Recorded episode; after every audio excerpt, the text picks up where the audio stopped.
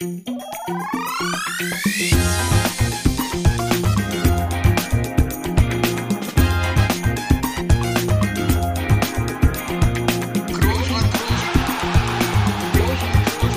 man nicht leicht beheben, über den drüber, rüber, weg, rüber, weg. Einfach mal luppen. Ja, da sind wir wieder. Und da sind wir wieder heißt zurück aus Manchester. Ich wieder in Berlin, Toni wieder in Madrid. Wir haben unsere Curly Fries überlebt und das Chicken. Ich kann hier am Montagabend gesund und mit wenig oder mit gar keinen Bauchschmerzen sitzen. Toni, wie ist es bei dir mit den Bauchschmerzen nach dem Spiel? Sind die auch schon wieder weg? Ja, doch, doch, die sind wieder weg. Ich habe ja jetzt sogar noch einen, ich, äh, einen Abstecher sogar. Ich war ja nach, schon nochmal unterwegs wieder. Seit, seit, äh, seit Manchester. Äh, das, das hört ja nicht auf. Über Manchester, kurz Madrid, Valencia bin ich auch jetzt wieder zu Hause und ich habe keine Bauchschmerzen, Felix. Mir geht's alles in einem gut. Das ist schön, ja. Du sprichst Valencia an. Das müssen wir schon jetzt auch mal ein bisschen direkt ins, ins Thema gehen. Gar nicht groß drum herum reden, würde ich sagen. Das war keine schöne Auswärtsreise und das liegt nicht oder lag nicht an dem Ergebnis, oder? Ja, ähm, Also auch, aber Ja, das genau. rückt ja natürlich jetzt deutlich dann auch in den Hintergrund.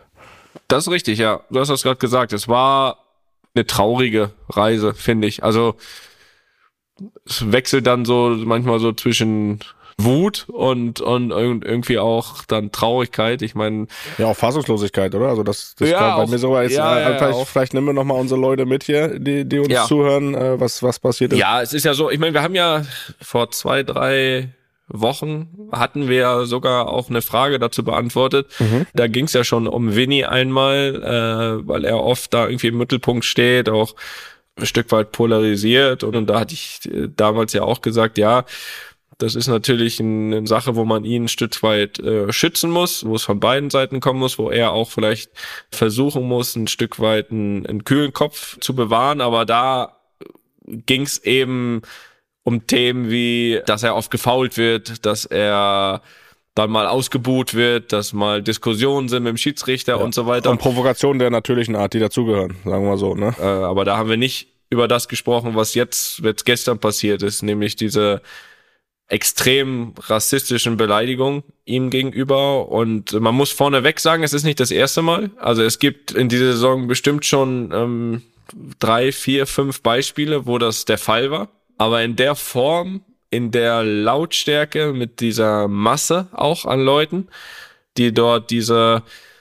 diese Rufe, ich kann das ja sagen, diese Mono-Rufe, Mono heißt, heißt Affe auf, auf Spanisch und das, da, da, da fehlen mir, fehlen mir die Worte, das muss ich, das muss ich sagen. Ja, total. Ähm, Also in dieser Masse, das hat einen fassungslos gemacht und ja, wenn man bisher nicht das Gefühl hatte, dass es höchste Zeit ist, da was zu tun in Sachen auch die Liga, dann ist es eh schon schlimm genug. Aber jetzt nach gestern muss man da wirklich rasch eine Lösung finden, weil ich auch weiß, dass auch der Verein, der Spieler selbst, aber auch wir natürlich als Teamkönig, als Mannschaft, dass du dir das natürlich auch auf Dauer nicht bieten lassen kannst und dann einfach sagen musst, okay, bis hierhin und nicht weiter. Das war erschreckend. Das war erschreckend und ich hatte ja, es war eine die Situation, da hatten wir einen Freistoß relativ dicht an der Torauslinie und ich stand eigentlich schon bereit für den Freistoß, wo das so losging dann im 16er und sich dann wirklich unfassbar verbreitet hat in dem Stadion mit diesem Rufen und Winnie da natürlich auch sehr angefasst war, auch da noch ja direkt hinterm Tor einige auch ausgemacht hat, die jetzt nicht nur mitgeschrien haben, wie viele andere auch, sondern da auch noch die Zeichen in seine Richtung gemacht haben und dann auch verlangt hat, dass die da irgendwie äh, rausgeholt äh, werden. Dann war noch die Situation ja danach noch, äh, wo er selbst dann noch rot kriegt, wo er aber noch vorher eine halbe Minute in Würgegriff genommen wird und er dann halt äh, sich wehrt, was man jetzt als Aktion an sich vielleicht so werten kann, aber dann darf er nicht der Einzige sein, der da runterfliegt. Also das eigentlich dann noch unterstützt, dieses ganze ja, dieser, die, dieser ganze Hass und am Ende ist er der, der runterfliegt. Ich stand direkt neben ihm. Also ich habe das, hab das ja gesehen, was da was da los war. Und wie gesagt, ich stand dann wirklich auch, sag ich mal, Luftlinie fünf Meter zur ersten Reihe der Tribüne. Und wenn du so dicht stehst, dann hast du wirklich die Chance, den Leuten ins Gesicht zu schauen. Also so weißt du, so einige. Mhm. Du holst dir ja dann manchmal, wenn du so vor dir stehst, so einige raus, wo du dann so zwei, drei Sekunden hängen bleibst. Und das macht dann irgendwie schon, was soll ich sagen? Also betroffen. Angst im Sinne von, was für Leute äh, da im Stadion unterwegs sind, mit was für einem Hass im Gesicht. Die gehen da nicht hin, um einen schönen Nachmittag zu haben, Fußball zu gucken, mhm. ihre Mannschaft zu unterstützen, sondern genau dafür dahin. Und das ist nicht nur ein großes Problem für die Fußballstadien, sondern dann am Ende der Tage auch, glaube ich, über die Plätze, über die Stadien hinaus. Äh, weil diese Leute gehen ja auch nach Hause und, und diese Leute haben dann diesen Hang offensichtlich dazu.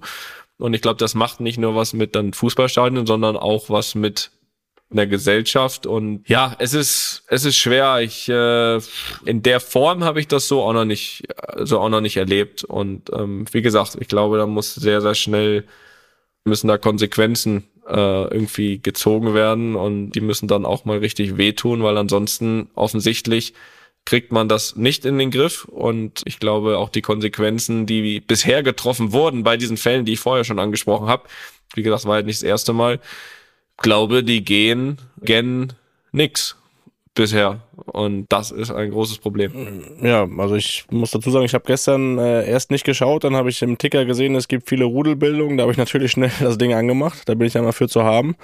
Aber als natürlich dann noch mitbekommen, worum es da geht und ähm, was da alles ablief, auch so, wenn man am Bildschirm sitzt, wenn man das sieht. Und du sagst es ja selbst, du siehst da Leute in Stadion gehen oder die gehen nur in Stadion, um da Hass zu verbreiten, um äh, zu beleidigen und am Ende auch kriminell zu werden. Das ist kriminell, was sie machen. Ich denke, das, das kann man mit Fug und Recht behaupten. Es ist nicht mehr dieses Gefühl von, ich gehe am Nachmittag zum Fußball und genieße das und ja, lass mich unterhalten, fieber mit meinem Verein mit. Das ist wegen Leute und äh, anscheinend dann auch in Valencia äh, gestern in dem Fall in großer Menge entstanden, um kriminell zu sein. Und das ist eine Entwicklung, die sehr besorgniserregend ist. Ja, zumindest sich in diese Richtung leiten zu lassen. Ne? Ja. Also, da, dass das möglich ist, dass ja. du so eine Menge in diese Richtung bekommst über ein Fußballspiel. Das ist halt so unfassbar.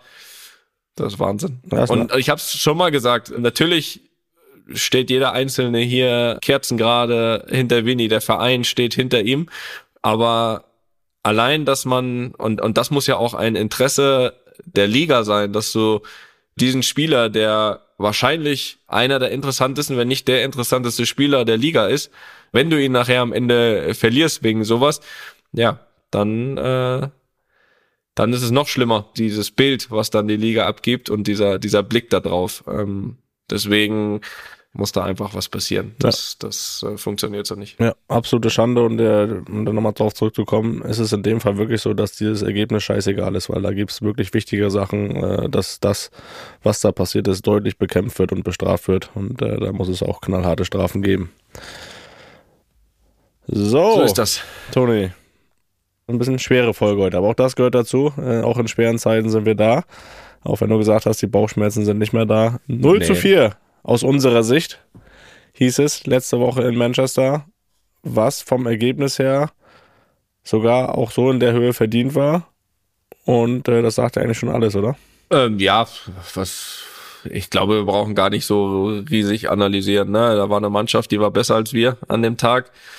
Natürlich am Ende ist auch scheißegal, ob 2-0 oder 4-0. Ähm, trotzdem ist hört sich 4-0 dann immer noch so rausgeschossen an. Also ich glaube, zweite Halbzeit kann man dann schon sagen, dass es ein Tick ausgeglichener wäre und jetzt das dritte und vierte hätte jetzt in dem Fall wirklich nicht mehr Not getan, sag ich mal. Er hätte an mir Ausscheiden und vor allem an dem verdienten Ausscheiden allerdings nichts geändert. Das ist so. Was wir, wir können auch sehr viel ins Detail gehen. Das wird uns jetzt nicht mehr nach Istanbul bringen. Wir haben vieles nicht, nicht gut gemacht. Das kann man Möchtest du ins Detail gehen überhaupt? Was hast du dann aus der, auch von der Tribüne gesehen? Du warst ja auch, du warst ja auch vor Ort, ne? Haben ja alle gehört. Und wer es noch nicht gehört hat, übrigens, Sonderfolge aus Manchester, irgendwas mit räudigste Sachen. Da ist Felix natürlich dabei. Das ist doch ganz klar. Ja, dann, also, wer, wer das, das hört, kann man sich nochmal anhören. Versteht dann auch, warum ich am Anfang gesagt habe, dass die Bauchschmerzen nicht mehr da sind. Ja, dann genau. Wird das, da wird das dann verstehen. Ja, hört da nochmal nach. Da haben die drei, äh, Tobi, Felix und der Fabi, äh, haben da eine schöne Folge aus Manchester gebaut. Die können ja auch nichts dafür, wie, wie das Ergebnis war. Ne? Das ist richtig, äh, wo man sagen muss, es war die erste Niederlage, als wir on Tour waren. Das, äh, Das hängt uns auch noch so ein bisschen nach. Ne? Das waren, sind wir nicht gewohnt. Aber wir, wir kommen wieder. Wir kommen wieder. Ja, ich schon, hab das schon ein paar Mal erlebt.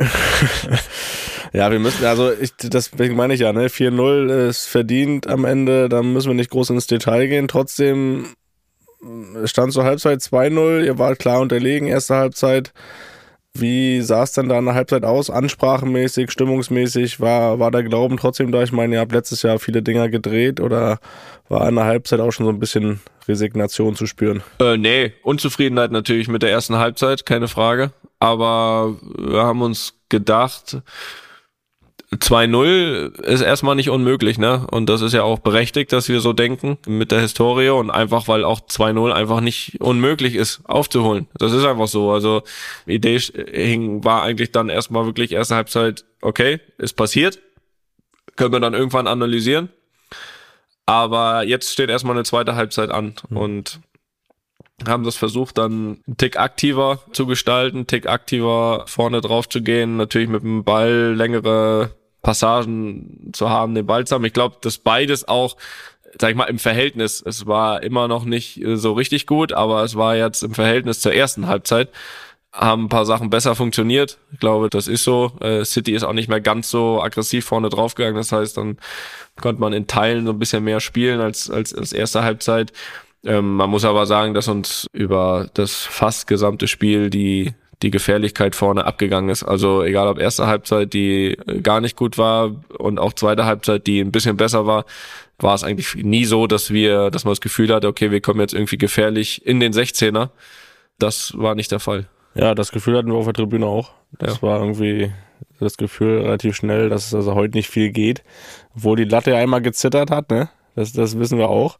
Du hast mich kritisiert, dass du, als du die, die On-Tour-Folge gehört hast, dass ich da nicht äh, aus, dem Sa aus dem Sessel gegangen bin. Oder aus dem Sattel. Ja, so gesagt. ui, weißt du, oder so irgendwie im, im Hintergrund. Ja, so. aber frag Tobi mal. Ich bin der Einzige gewesen, der damit aufgestanden ist bei der Aktion zumindest. Der, der, der, wenn wir so kommen sehen bei der Flugkurve, bin ich kurz aufgestanden, aber dann. Ja, den habe ich auch gut getroffen. Da habe ich auch äh, Hoffnung gehabt, dass der noch einen kleinen, kleinen Tick sich senkt. Ein ganz bisschen war auch noch dran.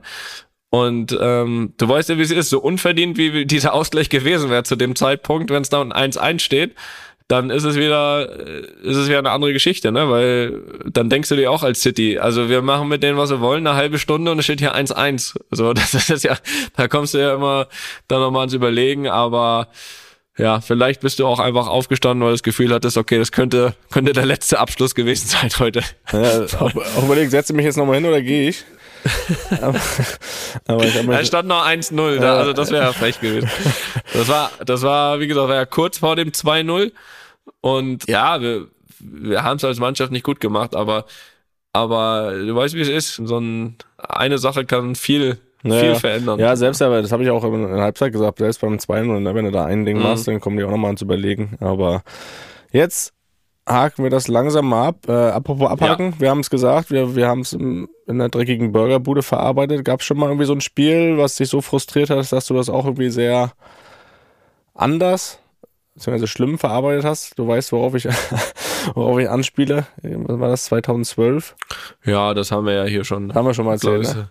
ich, Ja, ja, das haben wir hier schon mal erzählt. Das, das, das geht besser. Das geht definitiv besser als damals.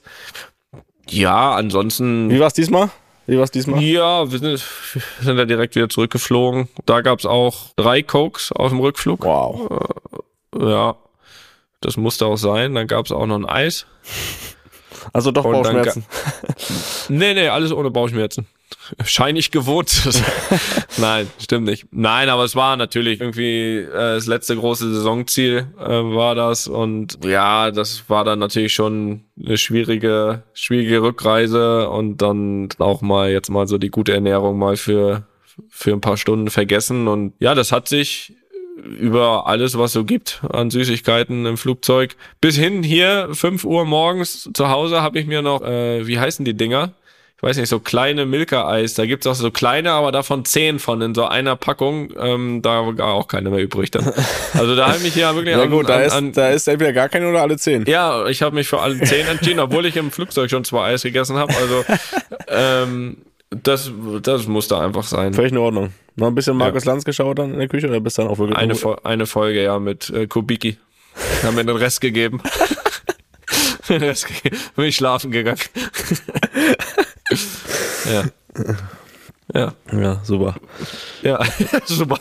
Da, da sitzt du jetzt, ne, sprachlos. Ja. ja, kann man machen, kann man machen.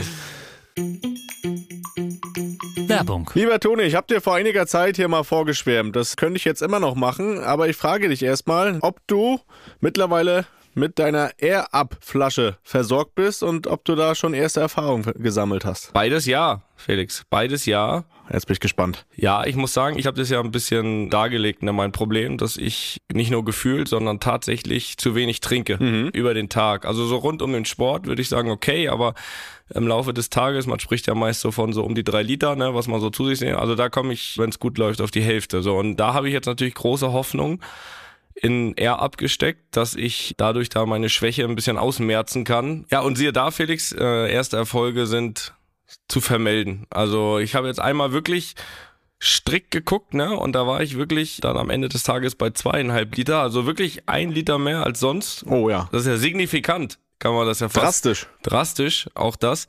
Der Effekt ist da. Und was natürlich absolut hilft, ja, kann man, kann man da von Geschmacksrichtung, ich glaube, man kann von Geschmacksrichtung sprechen, ne? Muss man sogar. Muss man sogar. Natürlich am ersten Tag direkt drei verschiedene ausprobiert, weil Ja. man ist ja so in einer Probierlaune. Ich bin echt gespannt gerade, welches deine Liebling. Ich bin wirklich gespannt. Erzähl weiter. Also Ich lausche. Also wenn ich jetzt ein- eine Liste, ich habe noch nicht alle, ne? Also es gibt ja viele, ne? Alle habe ich noch nicht probiert, aber von denen, die ich bisher probiert habe, ist meine Eins auf jeden Fall Peach, also Pfirsich. Ja. Finde ich fantastico. Dann bin ich auch ein großer Freund immer von Zitrone, also Lemon. Ja. Das geht immer. Und ist ja auch kein Geheimnis, ne? Das ist auch ein bisschen Cola-affin wir sind, ne? Und auch da muss man sagen, er ist gut. Ist einfach gut. Ja, Toni, du sprichst von Geschmacksrichtung. Ich als professioneller Air-Up-Nutzer schon sage dir, das nennt sich Pots. Ja gut, dann ist das so. Also ich habe jetzt da schon mal so meine kleine Rangliste und äh, noch viel wichtiger ist, dass ich es nutze, dass ich auch abends immer schön schaue, dass das noch einmal eine Runde dreht im Geschirrspüler, dass das auch morgens wieder bereit ist, ne, die Flasche. Also Felix, guter Tipp von dir. Ja. Ähm, natürlich, ich weiß, die Kunst besteht am Ende darin, das konstant und längerfristig zu machen, aber ich muss sagen, erste Erfolge sind zu erkennen. Äh, bei mir hält das ja schon ein paar Wochen, aber ich habe großes Drama, muss ich sagen. Also erstmal muss ich vorher vielleicht nochmal sagen, ich bin jetzt, sage ich mal, ein Air-Up-Nutzer. Du bist ja jetzt schon so ein Air-Up-Pro, ne? Also Ja. was ich bisher noch nicht gemacht habe, ist so das mitgenommen auf Reisen. Bisher beschränkt Ja. sich das wirklich auf zu Hause trinken.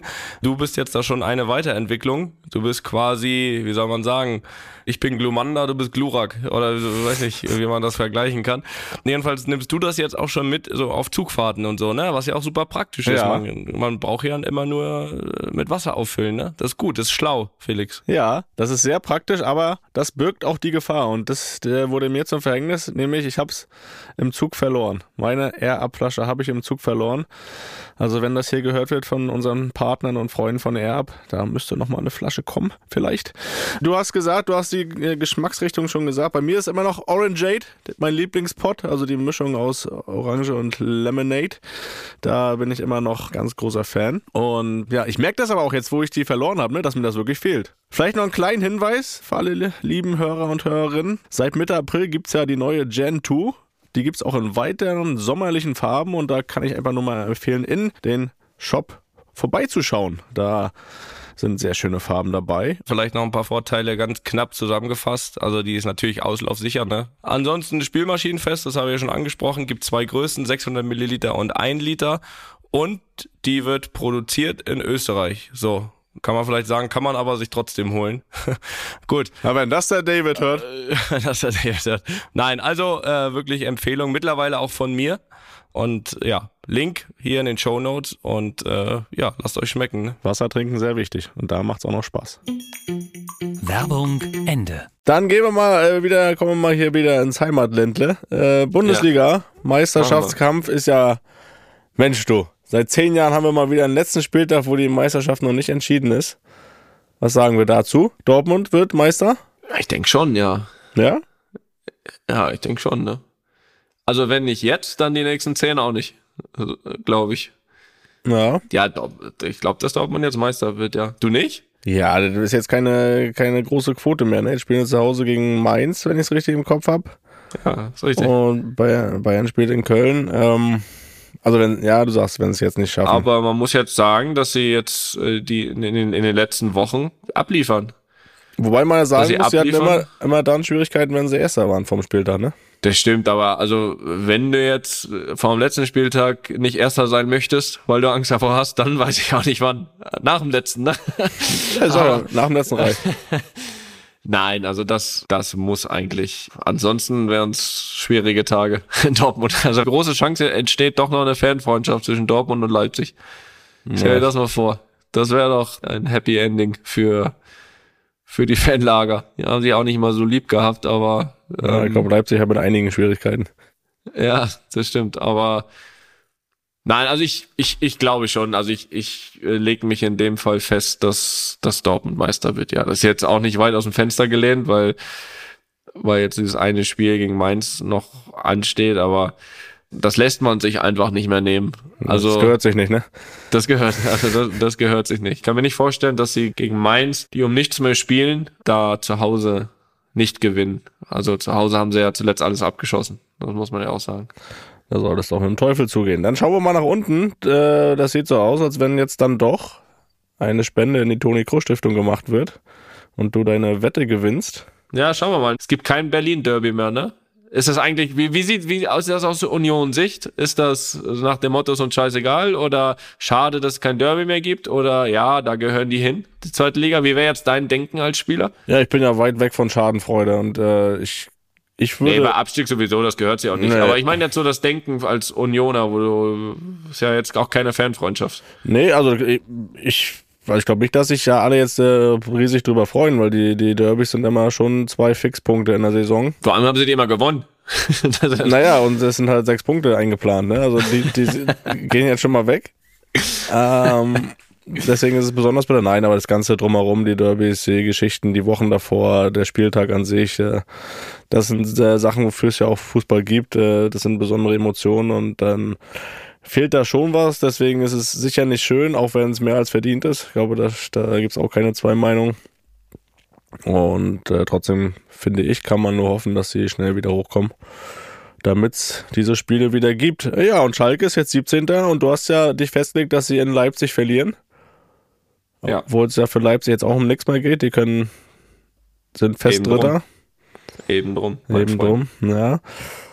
Und dann haben wir Bochum auf 16, punktgleich mit Stuttgart auf 15. Unsere Bremer sind gerettet, das ist gut. Ja, Ähm, Hoffenheim auch. Hoff, Hoffenheim auch gerettet. Augsburg ist noch ein bisschen mit drin in der Verlosung. Augsburg ist drin in der Verlosung, ja. Was äh, müsst ihr nochmal irgendwie deine Meinung revidieren, dich nochmal neu festlegen? Mein Tipp war ja damals Schalke und Stuttgart ähm, steigen ab. Die Wette ging tatsächlich drum nur um Schalke, ne? Ähm, Genau. Das war der Kollege aus, Schal aus, aus weiß nicht woher war, auf jeden Fall. Da meinte er, Schalke bleibt drin. Und es ist nach wie vor so, dass es mir, ich die Wette angenommen habe, aber es mir egal ist, wer die gewinnt. Also ich brauche da jetzt kein Recht, also um Gottes Willen. Ähm, es, es bleibt aber nach wie vor meine, meine Einschätzung, meine Meinung. Und äh, ja, das heißt, dass ich ja im Endeffekt dann für mich nur noch den Platz 16 suche. Und ja, da glaube ich, dass ähm, gegen wen spielt dann Augsburg am letzten Spieltag? Augsburg spielt gegen in Gladbach. Und äh, Bochum, spielt Leverkusen, und Stuttgart gegen Hoffenheim. Ja, also ich glaube, dass Stuttgart das Spiel gewinnt. Zu Hause gegen Hoffenheim wäre äh, dadurch sicher. sicher. Und dann sprechen wir über Bochum und Augsburg. Und ich traue Bochum einen Sieg zu gegen Leverkusener, für die es um Noch einiges geht, Noch weil, sie, geht. weil sie es noch hergeschenkt haben. Das Spiel gegen Gladbach, deswegen äh, äh, wird sich Bochum auch nicht drüber gefreut haben, dass die auch nochmal äh. Vollgas geben müssen. Ähm, trotzdem traue ich ihnen das Aber- auch zu, ja. Das sehe ich auch so. Und dann kommt Augsburg, Augsburg nochmal ins, Augsburg ins verliert in Gladbach. Augsburg verliert in Gladbach. Ja, Gladbach spielt also auch es, eine- es hängt an Bochum. Ich Gladbach glaube, spielt auch Stutt- eine sehr überzeugende Saison. ich glaube, dass ich glaube, dass Stuttgart gewinnt. Ich glaube, dass Augsburg verliert. Und dann hängt es an Bochum, wer dann da in die Relegation geht. Also Bochum oder Augsburg. Das werden wir nächste Woche kontrollieren, Toni. Ja, sagst du auch mal was? Du fragst immer nur. ja, natürlich. Äh, das ich habe mich aber auch schon mal festgelegt. Das ist nachzuhören äh, in der Folge von vor. du sagst ja, Schalke gewinnt Zwei in Wochen. Leipzig. Das kannst du nochmal wiederholen. ich habe gesagt, äh, ich würde das jetzt nicht so als unrealistisch beschreiben, dass Schalke da gewinnt. Du hast sie ja komplett da abgeschrieben. Ja, das ist für mich jetzt aber auch äh, Kikifatz. Ja, ich sag, Hertha, Hertha steigt ab. Lege ich mich fest. Alles klar. Gut. Schaust du dir das an? Schaust du dir nochmal an, die Konferenz am Spieltag? Ich meine, ihr spielt ja an dem Tag abends. Ja, glaub, schaue ich mir an, ja. Ja. Das glaube ich, schaue ich mir an, ja. Sehr gut. Den Mittagsschlaf mal weglassen. Ja, das geht. Also wir, wir werden das nächste Woche hier kontrollieren. Aber ich möchte jetzt trotzdem wenigstens mal von dir, wer wird 15., 16., 17.? Das ist ja, also wenn wir irgendwas analysieren, dann analysieren wir auch deinen Tipp, nicht immer nur mein. Ja, 15. Augsburg, 16. Bochum, 17. Schalke. Jetzt nach den neu veränderten Voraussetzungen. Weil es um Leid, es für Leipzig um nichts mehr geht. Ne? Was? Deswegen ja, deswegen gewinnen sie erst recht. Ah ja, gut. Ja, leck mich doch. Wir, Sag mal, du hast du eigentlich auch das Interview von deinem Spezi, Thomas Müller, gesehen? ja, ich, du meinst das versuchte Interview, ne? Ja, Glaube ich, er wurde ja, ja, stimmt. lautstark unterbrochen, ne? Das ist richtig, ja, war, also im Endeffekt wäre für Thomas Müller ja keine, keine, ja, was soll man sagen, gute Laune-Interview, ne, nach so einem Spiel, aber ich glaube, selbst da musste er auch noch mal ein bisschen schmunzeln, ne? Ja, ich glaube, vor allem war er auch genau der Richtige, der da vor der Kamera stand für alle Beteiligten. Es wurde im Hintergrund ein, ein wenig lauter. Das war nämlich Dennis Eitekin, ein, so viel sei von mir auf jeden Fall verraten, ein sehr, sehr geschätzter Schiedsrichter von mir, der not amused war, dass da geklopft wurde an seine Schiedsrichtertür nach dem Spiel, weil eben ja, ich glaube, er hat selbst gesagt, dass ZDF gefragt hat, äh, ob er sich zum Szenen äußern könnte, weil Manuel Gräfe nicht mit allem einverstanden war. Ja, Felix. Und wir wollen das klären. Wir haben da eine Meinung dazu, aber wir wollen das auch aus fachmännischer Sicht nochmal hören und zwar komplett unbeteiligt. Das ist ja mal am besten und trotzdem mit jemandem, der große Ahnung hat. Und deswegen würde ich sagen, rufen wir mal Thorsten Kienhöfer an. Ähm, ja. Einer ja, der großen Ex-Schiedsrichter, FIFA-Schiedsrichter gewesen, Pokalfinale gepfiffen, international und so weiter. Der sollte es einschätzen können. Und wenn wir ihn jetzt gleich an der Strippe haben, können wir auch, ja, auch nochmal zu dem Thema, was wir vorhin besprochen haben, zu dem Thema Rassismus im Stadion kommen, weil ich da ehrlich gesagt auch jetzt in dem Sinne keine Ahnung hatte, wie da eigentlich ein Schiedsrichter bei solchen Vorkommnissen reagieren muss, sollte, interpretieren sollte. Ich habe keine Ahnung. Das werden wir ihn fragen und dann kann man auch noch mal im Nachhinein ein bisschen sehen, ob da gestern alles richtig gemacht wurde. Ich würde sagen, wir rufen ihn mal an, ne? Ja, wir rufen übrigens auch Festnetz an, sowas gibt's auch noch. Ja, klar. Telefon. Hier sind die Gebrüder Groß. Lieber Thorsten, hier ist Toni. Äh, Felix ist Servus, auch in der Leitung. Guten Abend. Hi. Guten Abend. Äh, Guten Abend. Vielen Dank erstmal für kurzfristig für die Zeit. Kein Problem, wenn ich helfen kann, immer gerne. Das ist super. Super, dann, äh, ja, wir, wir nehmen jetzt auf. Äh, alles, was, was du sagst, kann jetzt gegen dich verwendet werden. Nein, Ja, ist aber auch kein Problem. Also damit kann ich leben. Also Ja. du, ich bin seit 2015 bei der Bildzeitung. ähm, da, wer, wer so lange da überlebt, der, der muss schon wissen, was er sagt. Und vorher im Schiedsrichterwesen. Das, äh, Genau. Ja, Toni und ich haben, wir haben gerade schon ein bisschen gesprochen. Gestern ist ja auch äh, bei Tonis Spiel bei Real Madrid wieder schlimme Vorfälle, Rassismus. Äh, du hast es bestimmt mitbekommen. Diesmal auch sehr deutlich und sehr lang anhaltend. Da wollten wir direkt mal nachfragen, was ein Schiedsrichter da zu tun hat, beziehungsweise welche Möglichkeiten hat er da? Wie kann er angreifen oder was ist auch vorgeschrieben? Ja, das ist natürlich nicht ähm, äh, zu dulden, ist, ist äh, völlig unstrittig und hat natürlich mehrere Möglichkeiten. Äh, die Stadionlautsprecher ähm, ist natürlich der erste Weg, der verhallt aber in der Regel. Und äh, ja, der zweite Weg ist, dass man dann halt erstmal in die Kabine geht, die Mannschaften dann zu einer kleinen Pause in die Kabine leitet. Ähm, dann gibt's noch nochmal eine erneute Stadiondurchsage. Und äh, wenn das Spiel dann zum, zum zweiten Mal dann wieder fortgesetzt wurde und es hört nicht auf, dann ist halt die allerletzte Konsequenz, äh, dass man halt das Spiel abbricht. Mhm. Und ähm, ich glaube, das wird dann irgendwann der Fall sein, bis auch wirklich der Döfste erkennt, dass sowas äh, einfach auch äh, in ein Stadion nicht gehört und grundsätzlich äh, nicht, sich nicht gehört. Und dementsprechend muss man da auch konsequent dann sein, um äh, das dann durchzusetzen. Mhm. Ich habe es ja jetzt mehr als hautnah erlebt, sage ich mal. Also ich stand da eine Zeit, als das Spiel unterbrochen war. Also es war nicht so, dass der Schiedsrichter in dem Fall die Mannschaften in die Kabine geholt hat, sondern lange auch mit ja Vinicius selbst gesprochen hat. Dann war er auch am Spielfeldrand eine Zeit. Dann war, glaube ich, zwischendurch weil ich hatte ich das Gefühl, äh, auch, auch im Raum, sage ich mal, was, dass, dass, dass Winnie selbst runtergeht oder selbst nicht weitermacht, dann hatte ich das Gefühl, zumindestens der Schiedsrichter hat dann irgendwie auch nochmal versucht, irgendwie vielleicht ihn ein bisschen davon überzeugen, weiterzumachen. Ähm, hat, hattest du so eine Situation selbst mal als aktiver Schiedsrichter? Also ähm, natürlich gibt's äh, gerade im äh, südeuropäischen Raum äh, war das häufig bei internationalen Spielen so, dass, dass es da ähm, ja sagen wir mal solche Bekundungen in, in, in Richtung Rassismus gab. Aber es hat mhm. also nie dazu geführt, äh, dass es zur Unterbrechung kam oder zu einem Abbruch kam. Nur es kann ja nicht sein, äh, dass der Spieler geschützt werden muss, indem er das Spielfeld verletzt und äh, die, ja, die Idioten auch, im, im Stadion Stadion äh, sich weiter austoben können. Also dementsprechend muss man da auch als Schiedsrichter äh, Farbe bekennen und einfach sagen, was auf, wenn ihr jetzt nicht aufhört, ist hier Feierabend. Ja, und ihr schadet eure Mannschaft, weil es ist ja eindeutig klar, dass die gegnerischen Fans, äh, äh sagen wir, in, in dieser Rassismus-Ecke ähm, äh, zu stellen sind und dementsprechend wird auch der Verein die Strafe haben und äh, es kann ja nur mhm. dazu führen, dass der Verein dann auch die Punkte nicht bekommt. Es kann auf keinen Fall sein, dass der Spieler äh, dann, so, so wie du sagtest, dann in die Kabine geleitet wird und gesagt, pass mal auf, dann geh du lieber, äh, bevor es hier noch schlimmer wird. Das kann ja nicht der Weg sein, dass man da klein beigibt. Und da muss man wirklich so konsequent sein und sagen, okay, wenn ihr jetzt nicht aufhört, ist Feierabend. Mhm. Das äh, darf nicht akzeptiert werden.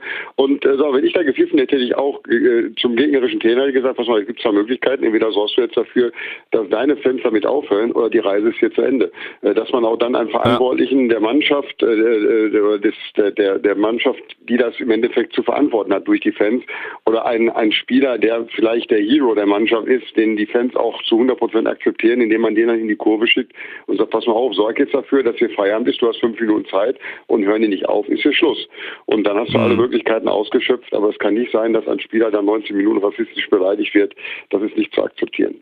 Gehen wir mal nach Deutschland. Da hatten wir auch ein, ein Thema, äh, werden auch gleich, gleich mal ein bisschen unsere Meinung dazu sagen, weil wir auch ein Gefühl haben, weil wir auch vor allem die beiden äh, handelnden Personen, würde ich jetzt mal sagen, eigentlich auch mhm. äh, ja ganz ganz ganz gut kennen. Beide haben mich einige, einige Male gepfiffen und ja halte da eigentlich grundsätzlich viel von beiden. Aber wie wie wie hast du jetzt am Wochenende diese diese Thematik Manuel Gräfe, Dennis Eitikin beobachtet und was ist was was ist vor allem deine Meinung dazu? Dazu sagen, natürlich, wenn ich am, am 33. Spieltag äh, so ein Spiel wie Bayern gegen Leipzig pfeife, äh, dann weiß ich, äh, das ist ein ja, Topspiel, da geht es um die mhm. Meisterschaft, das kann man ja schon fast als Endspiel bezeichnen. Und wenn mhm. nach dem Spiel keiner was von dem Schiedsrichter will, äh, obwohl Bayern verloren hat im Heimspiel, obwohl Elfmeter äh, gegen Bayern gegeben wurde, kein Mensch will was vom Schiedsrichter. Und äh, das ist mehr Lob geht's ja eigentlich. Es wird ja keiner gefeiert, so wie ihr Spieler gefeiert werdet, wenn ihr jetzt ein Tor schießt oder der Torwart Riesenparaden macht, dann werdet ihr gefeiert, ja. bis der Arzt kommt. Der Schiedsrichter, die, die größte Feierlichkeit ist, wenn keiner nach dem Spiel irgendwas will. Ja. Und ähm, der hat das Spiel meiner Meinung nach äh, super runtergepfiffen. Dennis ist auch ein, ein Riesentyp.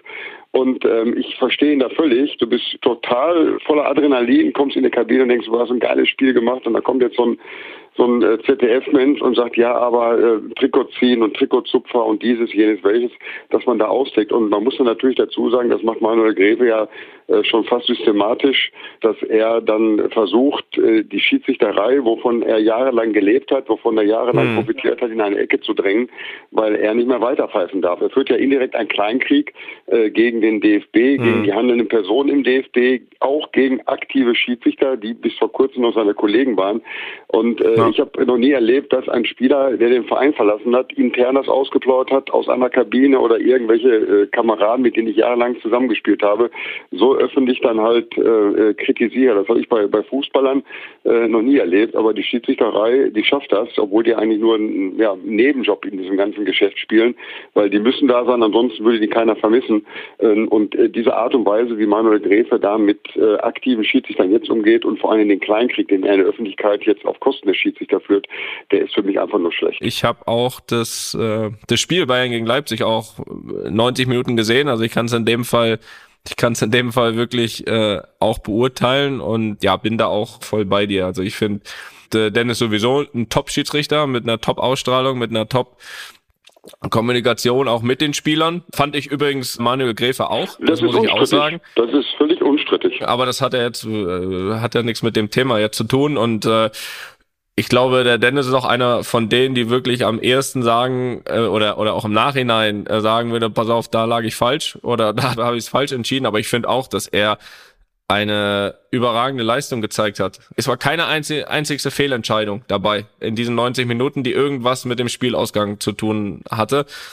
Dementsprechend bin ich, was das betrifft, äh, voll bei dir. Ich weiß nicht, ob Felix das anders sieht. Nee, ich finde das ganz spannend, was du gerade gesagt hast, Thorsten, dass ja der Schiedsrichter nie irgendwo gefeiert wird. Und äh, genauso ist es ja dann auch so, dass ein Schiedsrichter ja auch auf dem Platz seine Emotionen auch nicht rauslassen kann. Er muss ja immer gucken, dass er irgendwo das darfst du, das kannst du dir nicht erlauben, ja, weil äh, ich, ich weiß noch, äh, wie ein Spiel mal damals in, in Wolfsburg gegen Bayern gepfiffen, da kam dann so ein Kicker-Reporter nach dem Spiel zu mir und sagte, ich hätte zu Lucio äh, damals das und das gesagt. Ich sag, wo, woher, woher weiß er das?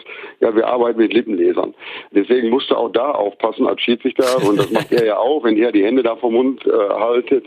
Ähm, ihr wisst ja genau, was auf der Tribüne oder wer auch immer dann noch bei, bei irgendwelchen TV-Anstalten sitzt, um das noch äh, rauszufinden, um, um noch die, das letzte Detail äh, vom Spieler noch zu erfahren oder auch vom Schiedsrichter zu erfahren. Deswegen musst du aufpassen, was du sagst und du musst dich als Schiedsrichter halt äh, rausnehmen. Beim, beim Fußball, da kannst du mal einen umhauen, da kannst du ja aggressiv zu Werke gehen, aber der Schiedsrichter muss halt immer im Endeffekt einen Ruhepuls von, von 80 haben, obwohl er natürlich auch unter Dampf steht. Ja. Und wenn du so ein Spiel wie Bayern ähm, so runterflötest, wie er das gemacht hat, wenn jeder hat Scheiße gepfiffen. Ich habe Scheiße gepfiffen, Dennis hat schon Scheiße gepfiffen und Manuel hat auch Scheiße gepfiffen. Und ähm, dann, dann ist das auch manchmal so. Spieler spielen auch mal scheiße. Ja, die machen auch riesen Fehler, wenn ich jetzt an Schwolo denke, jetzt beispielsweise Schalke oder auch andere Spieler. Äh, Upamecano äh, in der Champions League, das, das, das passiert halt, sind Menschen. Ja, Schiedsrichter machen Fehler und da muss man das auch sagen, pass mal auf, das war ein Fehler, das hätte man besser machen können. Aber wo keine ja. Fehler sind, da welche zu suchen, ja. um nur in der Öffentlichkeit sich besser darzustellen, das halte ich einfach für schlecht. Und man darf nie vergessen, wo man herkommt, weil er hat jahrelang äh, von diesem System DFB profitiert und äh, man darf sich nicht wichtiger als Schiedsrichter nehmen, als man ist. Weil eins ist Fakt, der Schiedsrichter spielt eine Nebenrolle und es wird die Schiedsrichterei nach Manuel Greve geben, die gibt es nach Volker Roth, die gibt es nach äh, ähm, Helmut Krug, die gibt es nach Markus Merck und die wird es auch nach Manuel Greve geben und die wird es auch nach Felix Brüch geben und auch nach Dennis Altekin. Deswegen, ähm, mhm. dann geht das System trotzdem weiter. Aber wenn man sich wichtiger nimmt, als man eigentlich ist, äh, dann ist man, denke ich mal, auf keinem guten Weg. Ja, das auch, wo, wo ich jetzt noch raus wollte, ist halt, dass es dann auch verständlich ist, wenn der Dennis Altekin auch irgendwo mal seine Emotionen dann auch rauslässt. Ich meine, dass wir mittlerweile überall Kameras und Mikros haben. Ja, absolut. Und ich fand aber auch den Thomas geil, wie er da drauf reagiert. Ich habe heute, wir haben das bestimmt schon zum dritten, vierten Mal angeguckt. Ich habe einfach geschmunzelt, wie er da drauf reagiert hat. Ne? Das ist natürlich auch, du kennst ihn besser als ich, aber ich habe ihn auch ein paar Mal ja leiten dürfen. Also als Schiedsrichter ist halt ein Riesentyp, ja. Und äh, das ja, macht ihn ja noch so War der Richtige, der da stand, da sagen wir es mal so. das war auf jeden Fall der Richtige, der da noch zu der Zeit beim Interview genau. stand. Das, das, das, das, das, das kann man beide, die, die Zahl 180 ist schon jetzt mehrfach gefallen. Ne? Einmal bei den Kilos und einmal beim Puls. Trotzdem hat der, äh, der Manuel was gesagt, wo er in meinen Augen äh, schon keine falsche Ansicht hat, dass es aktuell, und das, das fällt mir auch manchmal auf, dass es schon so ist, dass sehr, sehr ähnliche Situationen oftmals wirklich unterschiedlich bewertet werden. Ich meine, das war immer so und das wird wahrscheinlich auf dem Platz auch immer so sein, aber was mir auch auffällt, ist, dass, dass es auch oft passiert, trotz Anschauen, also dass trotz Anschauen der Bilder hier und da es wirklich schwer ist, eine ganz, ganz klare Linie irgendwie zu ziehen. Also wann wird dann mal ein Tor äh, zurückgenommen noch wegen einem Foul und dann also so eine ähnliche, fast gleiche Situation ist es dann woanders so, dass, dass es laufen gelassen wird. Das heißt, dort ist eigentlich doch der war in dem Sinne keine Hilfe, weil das dann doch am Ende doch einfach eine Meinung ist des Schiedsrichters, oder? Und keine ganz Ja. klare, durchgezogene Linie. Und ich finde, da der, da hat der Manu, da hat der Manu nicht unrecht. Ähm, das, das kann man äh, so sehen. Ähm, das Problem ist, wir haben ja einmal die, die, die faktischen Entscheidungen. Äh, Abseits ist eine faktische Entscheidung, ob du jetzt einen Genau, Zentimeter genau. oder nicht, mit kalibrierter Linie. Äh, Torlinientechnologie ist eine Auch faktische richtig. Entscheidung. Ob das Foul auf der Strafraumlinie oder im Strafraum ist eine faktische Entscheidung. Aber wenn ich mal ein Beispiel nehme, sag mal, ich würde dich jetzt äh, mit dem Arm so ein bisschen stoßen. Ja, und du fällst zu Boden und drehst dich dreimal. Ja, dann sagt dein Trainer ein klares Foul und äh, mein Trainer sagt, ja, aber der, der Kerl wie ein Baum, der muss doch jetzt nicht für diesen kleinen Stoß sich noch dreimal rollen und zu Boden gehen. So, Das hat der richtig. Schiedsrichter das Das nicht richtig. gesehen und wird zum Monitor zitiert. Jetzt sieht er das und sagt, ja, also für mich ist der Stoß nicht ausreichend, also da muss man nicht zu Boden gehen. Ja, dann sage ich weiterspielen. Und der nächste Schiedsrichter sagt, ja, aber der stößt den und ganz klar, jeder sieht, dass der Arm rausgeht und der, der trifft Mhm. den auch und der geht zu Boden. Für mich ist das ein Elfmeter. Es ist im Schiedsrichterbereich, ähm, ich sag mal so, vom Gefühl her 80 Prozent Graubereich, was im Ermessen des Schiedsrichters liegt. Der eine, äh, ich sag mal, Beispiel, wenn du Schiedsrichter Beckenbauer und äh, Schiedsrichter Berti Vogt hättest. Ja, beim einen wäre jeder Körperkontakt ein Foul und beim anderen wäre wahrscheinlich erst, bis der Krankenwagen im Strafraum ist, ein Foul. Und das ist halt sehr, sehr schwer, da, sagen wir mal, einen, einen gleichen Nenner zu finden. Also ich glaube, man wird nie, also einen, einen gleichen Nenner zwischen den äh, zwischen den beiden Trainern der Mannschaften zu finden, äh, das ist unmöglich und auch zwischen den Spielern, das weißt du ja selbst. Aber es wäre ja schon geholfen, wenn bei gewissen Sachen zumindestens die Schiedsrichter eine relativ klare Linie haben, weißt du, oder zumindestens dann sagen, pass auf, das habe ich jetzt so entschieden. Aber ich finde halt, dass es vor allem durch den, durch das nochmal anschauen und immer noch keine klare Linie zwischen allen, das finde ich das Problem. Nicht, nicht, dass Schiedsrichter in der Wahrnehmung auf dem Feld mal das entscheiden, was sie sehen. Und wenn es dann so eine Kann-Entscheidung ist, dann ist es auch kein Fehler in meinen Augen. Aber wenn Schiedsrichter trotz Anschauen im Allgemeinen, wenn man da das Gefühl hat, auch das ist immer noch keine klare Linie, obwohl sich's alle anschauen, das ist halt, finde ich, das Problem. Ja, die Frage ist ja schon, was ist ein, eine klare Fehlentscheidung? Wenn ich jetzt mal, ich weiß nicht, ob du das gesehen hast, Schalke Frankfurt, der Schiedsrichter, da ging es um ein vermeintliches Foul vor dem, vor dem Frankfurter Ja. Tor. Er hat sich angeschaut und kam zu der Erkenntnis, ähm, äh, dass das für ihn nicht für ein Foulspiel ausreicht. Wäre da ein anderer Schiedsrichter gewesen, ja, Beispiel Brüch in Berlin gegen Bochum, der hat sich auch was angeguckt und hat das Tor zurückgenommen für Berlin, das erste Tor. Ja, jetzt haben wir 15.40 Uhr in Deutschland. Der in Berlin nimmt so eine Szene zurück. Der in Schalke lässt so eine Szene laufen. Wenn Schlager in, in Schalke die Szene äh, geahndet hätte, gesagt, für mich ist das ein Foul, dann hätte es auch Argumente für gegeben. Deswegen will ich sagen, es ist unwahrscheinlich viel Graubereich, aber das gab es auch schon zu Manuel Greves Zeiten. Dass man das jetzt anprangert, das ist sicherlich nicht verkehrt. Und äh, die Schiedsrichterei versucht natürlich auch durch Schulungen, durch Lehrgänge, durch Videoszenen, äh, Sequenzen, die sie sich ständig anschauen, da eine einheitliche Linie hinzubekommen. Aber es ist unwahrscheinlich schwer, das so zu 100 Prozent zu schaffen. Also man versucht natürlich schon bei Handspielen, da gibt es ja die Riesendiskussion, alleine Handspiel international. Da ist ja nochmal ein eigenes Thema, ne? das ist schon, also, wo ich denke, was ist das für ein Schwachsinn? Aber beim Foulspiel ist halt unwahrscheinlich viel Graubereich drin und da liegt es halt im Ermessen des Schiedsrichters. Da gibt es ja so einen sogenannten Ermessensspielraum, den der Schiedsrichter hat. Für den einen ist dieses Stoßen vielleicht oder dieses leichte Schieben ein Foul und für den anderen ist es halt nicht. Und da das den gemeinsamen Nenner zu finden, ist un unfassbar schwer. Aber warum sollte dann nicht Graubereich einfach so sein, dass man sich das eben dann nicht anguckt? Also Graubereich ist ja aus einem bestimmten Bereich Graubereich und dann offensichtlich keine klare Fehlentscheidung. Das heißt Genau. eigentlich auch nichts für den Wahr. Genau.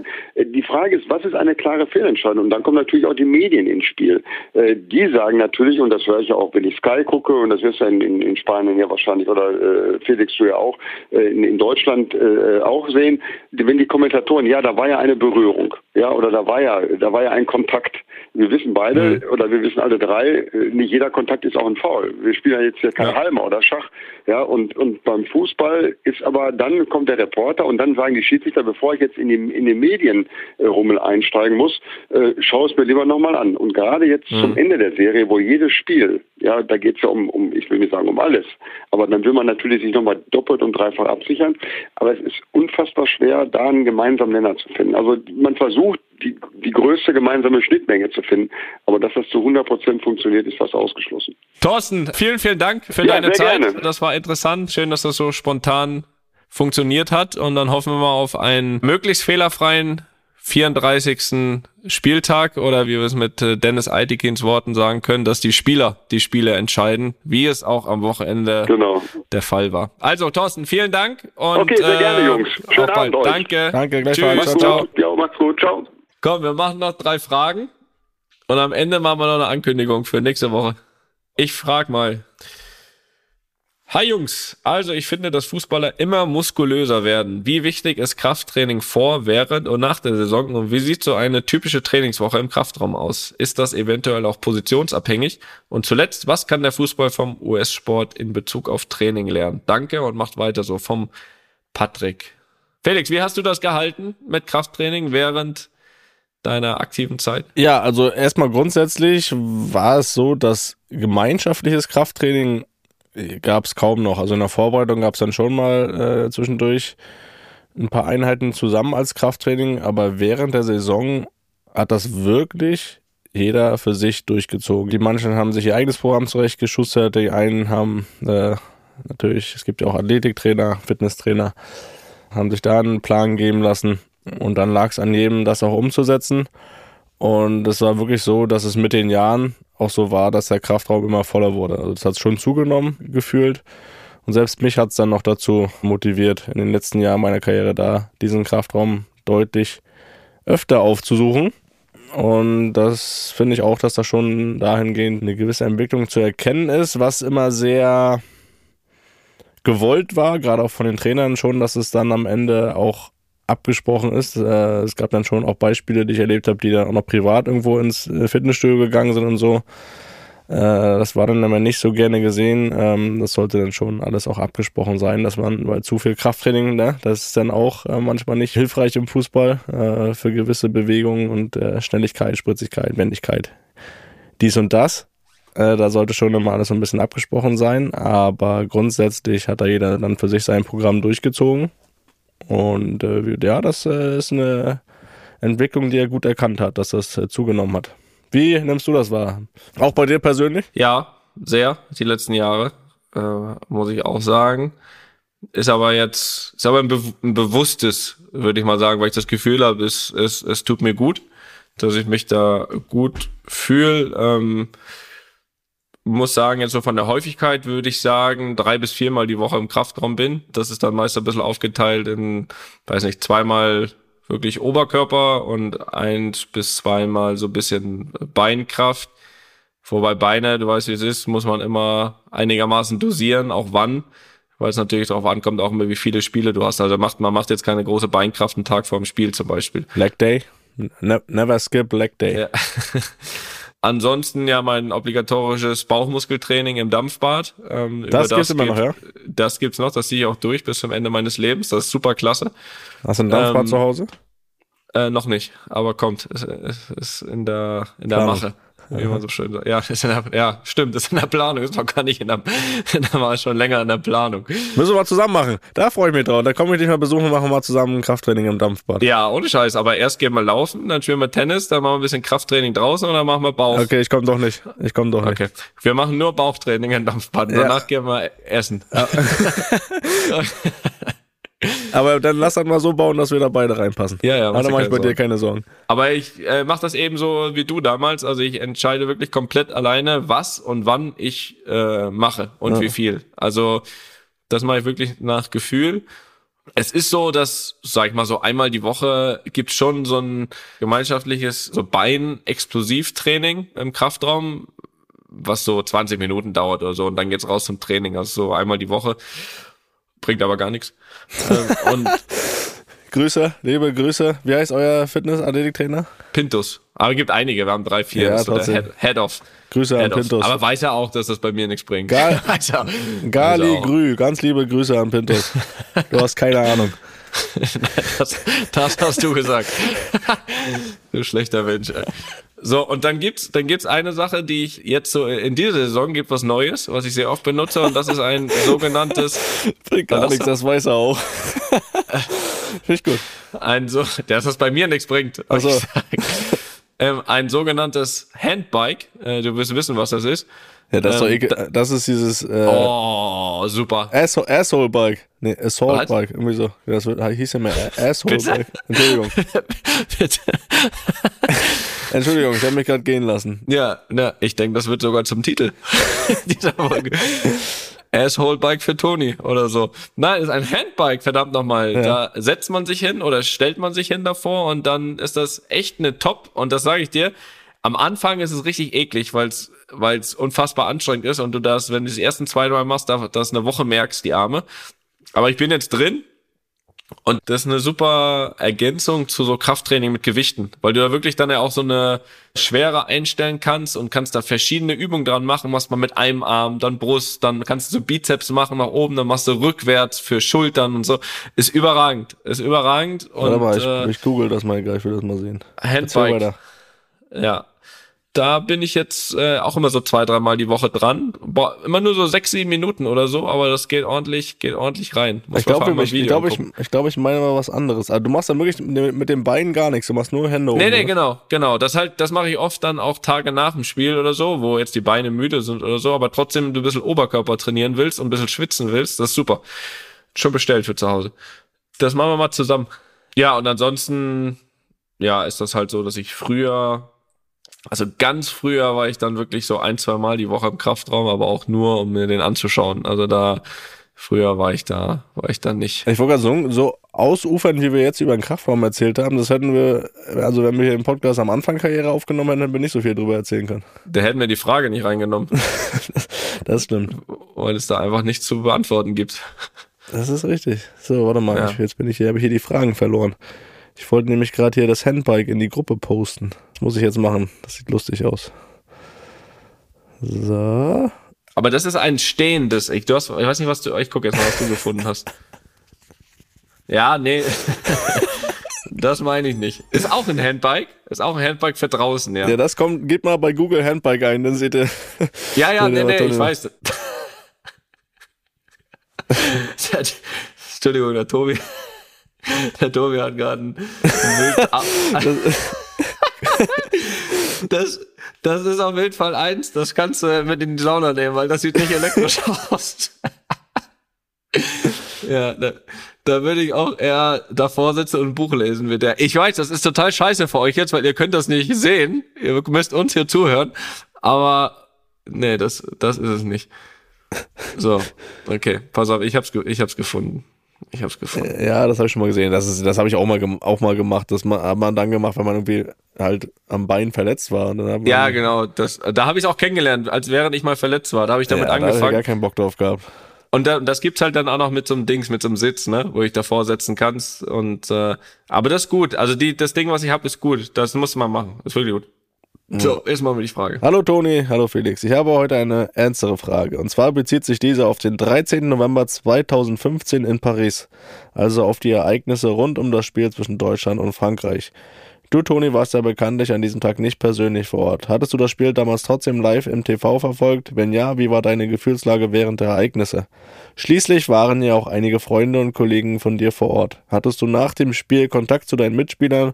Außerdem würde mich interessieren, ob dieser Tag auch beim nächsten Lehrgang der Nationalmannschaft noch ein Thema war. Also es geht ja um die, um die Anschläge damals in Paris, die da an dem Abend in Paris ja, glaube ich, an, an einigen verschiedenen Orten stattfanden. Eins, ein Anschlag ja, glaube ich, auch unmittelbar am Eingang des Stadions, Stade de France.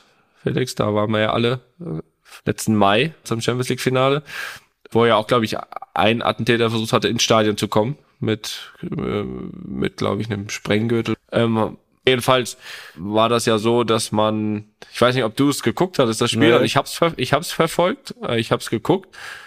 Und man hat da schon während des Spiels so ein, zwei Mal so einen lauten Krach gehört, aber gut, das hinterfragst du ja normal bei so einem Fußballspiel nicht, ne? Kann da mal irgendwie ein Böller sein oder was auch immer. Und dann hat man so ein bisschen Unruhe gemerkt. Also jetzt äh, das Spiel lief noch eine Zeit weiter, aber hat man so drumherum. Dann, hat, dann hatte man natürlich vorm Fernseher die Möglichkeit, ein bisschen im Internet zu schauen.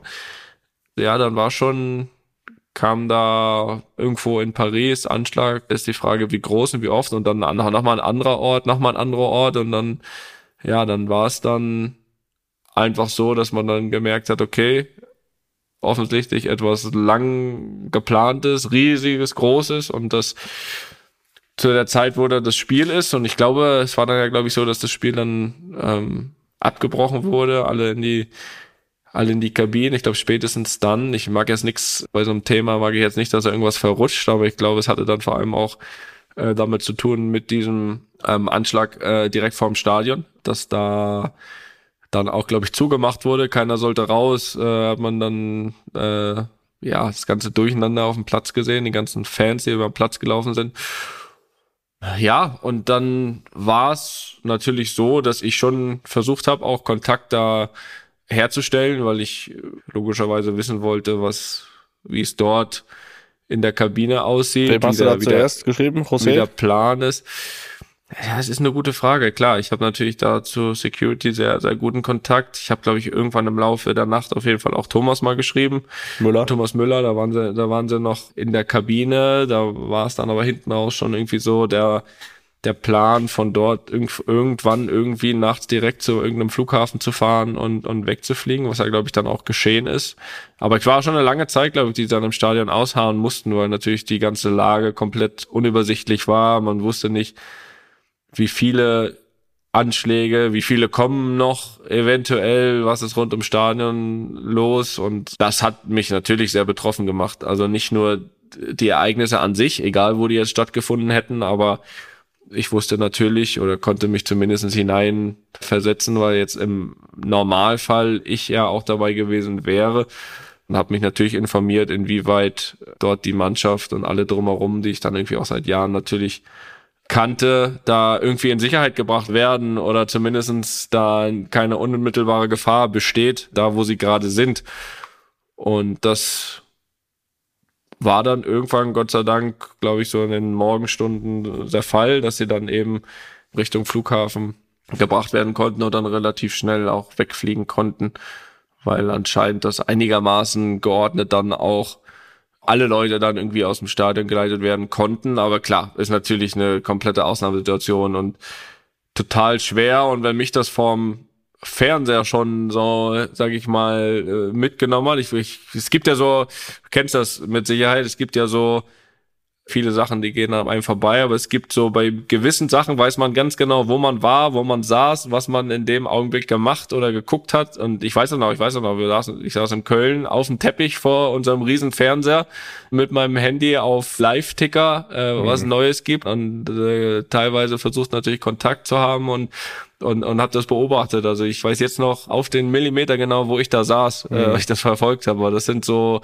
Stunden, die sich dann irgendwie einbrennen in den, in den Kopf. Und das waren auf jeden Fall, das waren auf jeden Fall solche Momente. Und das war natürlich auch von dann im Nachhinein, als, als dann ein bisschen Überblick war über die ganze Situation, die, die Größe dieser Anschläge, die war ja dann auch offensichtlich fast noch nie so gesehen vorher. Du sagst, es sind so Tage, wo man sich genau erinnert, was man da gemacht hat oder wo man da ja. war. Äh, ich weiß auch, dass ich da auf einem Geburtstag war und das hat nicht mhm. verfolgt habe, das Spiel. Und dann irgendwann spät nach Hause gekommen ist, hat man, hat man irgendwo im Internet das gelesen und dann natürlich habe ich auch wie die ganze Nacht vorm Fernseher gesessen und habe mir da mhm. NTV angeschaut, alle neuesten Entwicklungen und ja, wird dir ja genauso gehen, aber denkt man schon drüber nach, was wäre jetzt gewesen, wenn du dabei gewesen ja, wärst, dann wäre ich im Endeffekt ja fast schon froh gewesen, das gar nicht so halt mitzubekommen äh, direkt. äh, auf der anderen Seite denkst du ja auch, dann passiert irgendwas und du kriegst das nicht mehr, das ist auch komisch. Also war eine ganz, ganz äh, komische Situation. Das dann irgendwie ja auch zu begreifen, was für eine Tragweite. Ich glaube, da hat es eh Tage gedauert, bis man irgendwie begreifen konnte, was das überhaupt auch, auch bedeutet hat. Ja, das hat es ja, glaube ich, auch so schwer gemacht in dem Moment, ne, dass diese Situation irgendwie zu überblicken äh, das zu lesen und dann richtige Entscheidungen zu treffen. Das ist ja dann, glaube ich, ja auch wahnsinnig schwer. Wann lässt du jetzt dann die Leute raus, wann nicht? Äh, lässt du die raus, passiert direkt noch was? Lässt du jetzt die Mannschaft raus? Lässt du da einfach einen Tag da drin oder was auch immer? Also sehr, sehr schwierig, da glaube ich einen Überblick zu bekommen. Und du hast das richtig gesagt. Das sind so Momente, die sich da so einbrennen. Und gefühlt war ich dabei, aber äh, dann auch wieder überhaupt nicht, weil es natürlich nochmal ein himmelweiter Unterschied äh, ist, äh, dazu selbst dabei gewesen zu sein. Da will ich mich auch überhaupt nicht gefühlt quasi reinreden, weiß ich meine. Also, Ja, ja, weil man natürlich, man, man spricht darüber, aber man äh, ja, sollte es eigentlich, glaube ich, fast gar nicht tun, weil, weil äh, man sich da nur hineinversetzen kann und man selbst nicht, selbst nicht dabei war. Aber ich weiß, wie gesagt, ganz genau, ähm, was ich in diesen Momenten getan habe, wo ich äh, saß äh, und was, was da los war. Ich weiß, dass nächsten Tag äh, eine Veranstaltung von der Stiftung war. Das, also diese Tage weiß ich ganz genau, was Mhm. Das war ja auch dann irgendwie ein paar Tage später noch ein Länderspiel angesetzt, was auch irgendwie abgesagt wurde, aus Sicherheitsgründen. kurzfristig. Ja, Also es war ja kurzfristig. geplant. Ja. Das, ich glaube, Hannover war das, glaube ich. Ja. Ja. Ist richtig. Ist richtig. Gut, ich würde sagen, Toni, wir haben heute mal ein paar schwere Themen bearbeitet. Äh, das ist auch äh, notwendig. Und äh, auch dafür sind wir, habe ich ja vorhin schon gesagt, auch da. Und ich würde sagen, nächste Woche sind wir auch wieder da. Auch wieder ohne Bauchschmerzen, mit äh, guter Laune. Ja. Ja, Ja. wir hatten ja heute keine schlechte Laune, aber ist halt nicht immer nur Himmel hochjauten, ne? Das ist Ja. einfach so.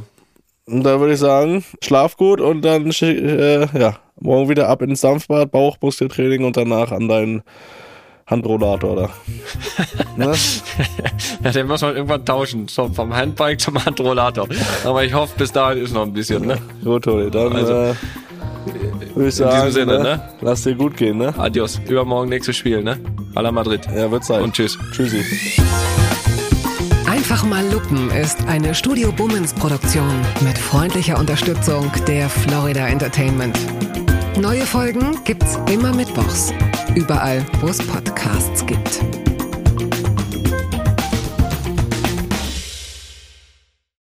Ich dachte ja, wir machen einen Podcast zusammen, Joko, und dann ähm, hängen wir einfach ab, einmal die Woche, unterhalten uns ein bisschen lustige Alltagsbeobachtung, manchmal politisches Ja. Take, dies, das, Feierabend. Was stattdessen passiert, ich muss Sport machen. Naja. Scheiße. Auf eine gewisse Art und Weise ist es aber auch abhängend, ne? ja gut, ähm, das ist aber so, so eine Entwicklung, die man natürlich nicht kommen sieht, wenn man einen Podcast beginnt, wo man aber, wenn man einen Podcast hat, wie wir beide, der jeden Donnerstag erscheint, äh, und Sunset Club heißt, sehr dankbar darüber ist, dass zum Beispiel ein Gast wie Kai Pflaume sagt, hast du nicht Bock auf eine Klimmzug-Challenge? Ja, und jetzt mache ich seit zweieinhalb Monaten, trainiere ich Klimmzüge. Bald ist es soweit. Die große Auflösung, habe ich es geschafft, einen Klimmzug zu schaffen. Also habe ich es geschafft, ihn zu schaffen. Und die Laune ist im Keller bei mir, außer natürlich, wenn wir uns unterhalten miteinander. Aber den Rest der Zeit, den ich nicht mit dir Podcast mache, mache ich ja Sport. Ja, äh, schaltet doch einfach ein und hört rein. Wir würden uns sehr freuen. Und wenn es euch nicht gefällt, sagt es bitte keinem.